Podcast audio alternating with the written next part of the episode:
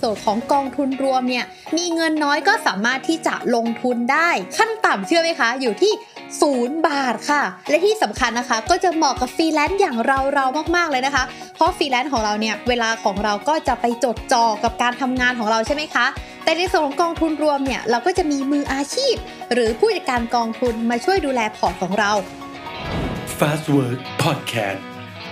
Freelance Finance Freedom รายการการเงินและการลงทุนสำหรับฟรีแลนซ์เพื่อที่เราจะได้มีอิสรภาพทางการเงินด้วยกันค่ะ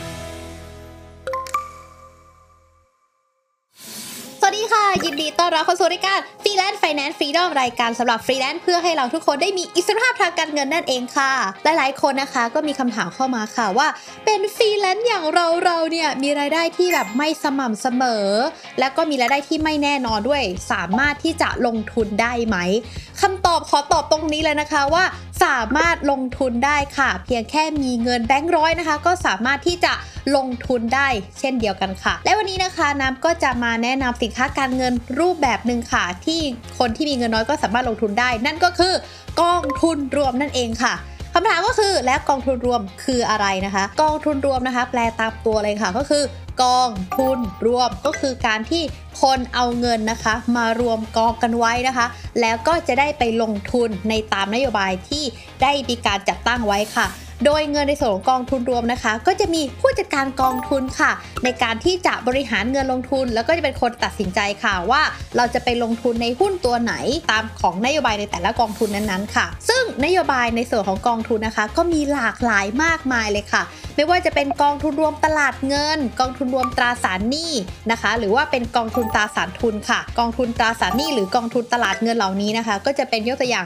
เป็นเงินฝาก ตัวเงินคลัง พันธบัตรรัฐบาลรือเป็นหุ้นกู้ค่ะ ส่วนกองทุนตราสารทุนนะคะ ก็จะหมายถึงพวกหุ้นนั่นเองค่ะ ก็สามารถที่จะเลือกลงทุนได้นะคะ ทั้งในและก็ต่างประเทศค่ะ ซึ่งข้อดีนะคะของการที่ลงทุนในกองทุนรวมนะคะ ข้อดีหลักๆ เลยก็คือได้กระจายความเสี่ยงนั่นเองค่ะ เหมือนถ้าวันนี้เราซื้อหุ้นใช่ไหมคะเราก็อาจจะเลือกซื้อหุ้นได้เป็นรายตัว แต่พอกองทุนรวมแล้วเนี่ยเขาก็จะเลือกหุ้นหลาย ๆ ตัวที่อยู่ในกองทุนนั้นๆเลยค่ะ เราก็สามารถที่จะกระจายการลงทุนได้ สมมุติว่าหุ้นตัวนี้เนี่ยได้ผลตอบแทนไม่ดี แต่หุ้นอีกตัวหนึ่งผลตอบแทนดี ในกองทุนนี้ก็อาจจะทำให้ผลตอบแทนโดยรวมเป็นบวกได้ค่ะ และที่สำคัญนะคะ ในส่วนของกองทุนรวมเนี่ยมีเงินน้อยก็สามารถที่จะลงทุนได้ ขั้นต่ำเชื่อไหมคะ อยู่ที่ศูนย์บาทค่ะ และที่สำคัญนะคะ ก็จะเหมาะกับฟรีแลนซ์อย่างเราเรามากๆเลยนะคะ เพราะฟรีแลนซ์ของเราเนี่ยเวลาของเราก็จะไปจดจ่อกับการทำงานของเราใช่ไหมคะ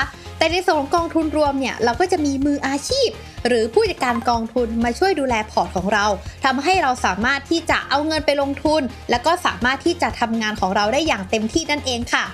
แล้วเราจะรู้ได้อย่างไรนะคะ ว่ากองทุนของเรานั้นไปลงทุนในอะไรบ้าง สิ่งที่อยากให้รู้จักนะคะ นั่นก็คือคำว่าฟันแตกชีตค่ะ ฟันแฟกชีนะคะก็จะมีความหมายในแปลภาษาไทยนะ ก็คือเป็นการสรุปข้อมูลสาระสำคัญของกองทุนค่ะ ซึ่งฟันแฟกชีนะคะ ก็จะเปรียบเสมือนฉลากของกองทุนค่ะ แล้วก็จะเห็นได้เลยนะคะว่ากองทุนตรงนี้นะคะ ลงทุนเป็นแบบไหนนโยบายอะไร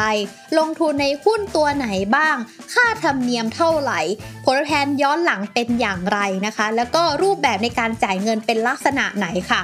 ซึ่งถ้าเราอ่านฟันแฟกชีตเป็นนะคะ ก็จะทำให้เราเข้าใจมากขึ้นค่ะ ว่าเงินของเรากำลังลงทุนอะไรอยู่ค่ะ โดยผลตอบแทนของกองทุนนะคะ จะมีในลักษณะของ 2 รูปแบบด้วยกันค่ะ รูปแบบแรกนะคะนั่นก็คือเป็นในลักษณะของเงินปันผลค่ะก็คือเราลงทุนในกองทุนนี้ และกองทุนนี้เมื่อสร้างผลตอบแทนนะคะ หรือว่าได้กำไรออกมา หรือตัดบางส่วนออกมา ก็จะคืนออกมาให้เราเป็นเงินปันผลค่ะ ก็จะถูกหักภาษีหน้าที่จ่ายอยู่ที่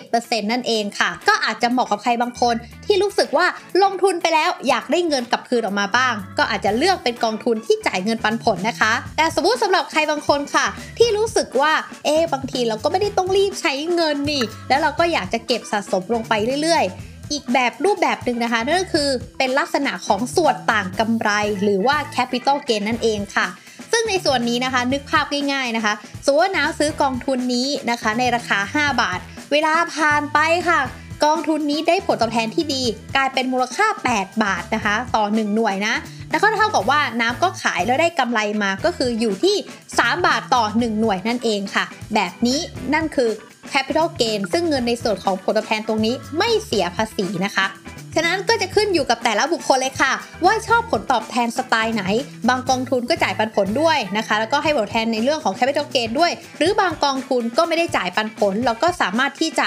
รอรับในส่วนของผลตอบแทนในส่วนของ capital gain ในวันที่เราขายนั่นเองค่ะ แล้วเงินของเราจะได้มายังไงล่ะคะมันก็จะโอนเข้ามาในบัญชีที่เราได้ผูกไว้นั่นเองค่ะ ฉะนั้นใครที่เป็นฟรีแลนซ์นะคะ มีเงินน้อยก็สามารถลงทุนได้ มีแค่แบงค์ร้อยก็สามารถลงทุนได้แล้วค่ะ แล้วก็อาจจะฝึกเริ่มต้นกับตัวเองนะคะ ในฐานะที่เราเป็นฟรีแลนซ์ เราทำงานมาเมื่อไหร่นะคะ ก็อาจจะลองตัดจ่ายอยู่ที่ 10%ของเงินได้ แล้วก็ไปลงทุนในกองทุนรวมค่ะ แล้วกลับมาพบกับรายการ Freelance Finance Freedom รายการการเงินสำหรับฟรีแลนซ์เพื่อมีอิสรภาพทางการเงิน ได้ในทุกช่องทางของ Fast Work เลยนะคะ สำหรับวันนี้น้ำก็ต้องขอตัวลาไปก่อน สวัสดีค่ะ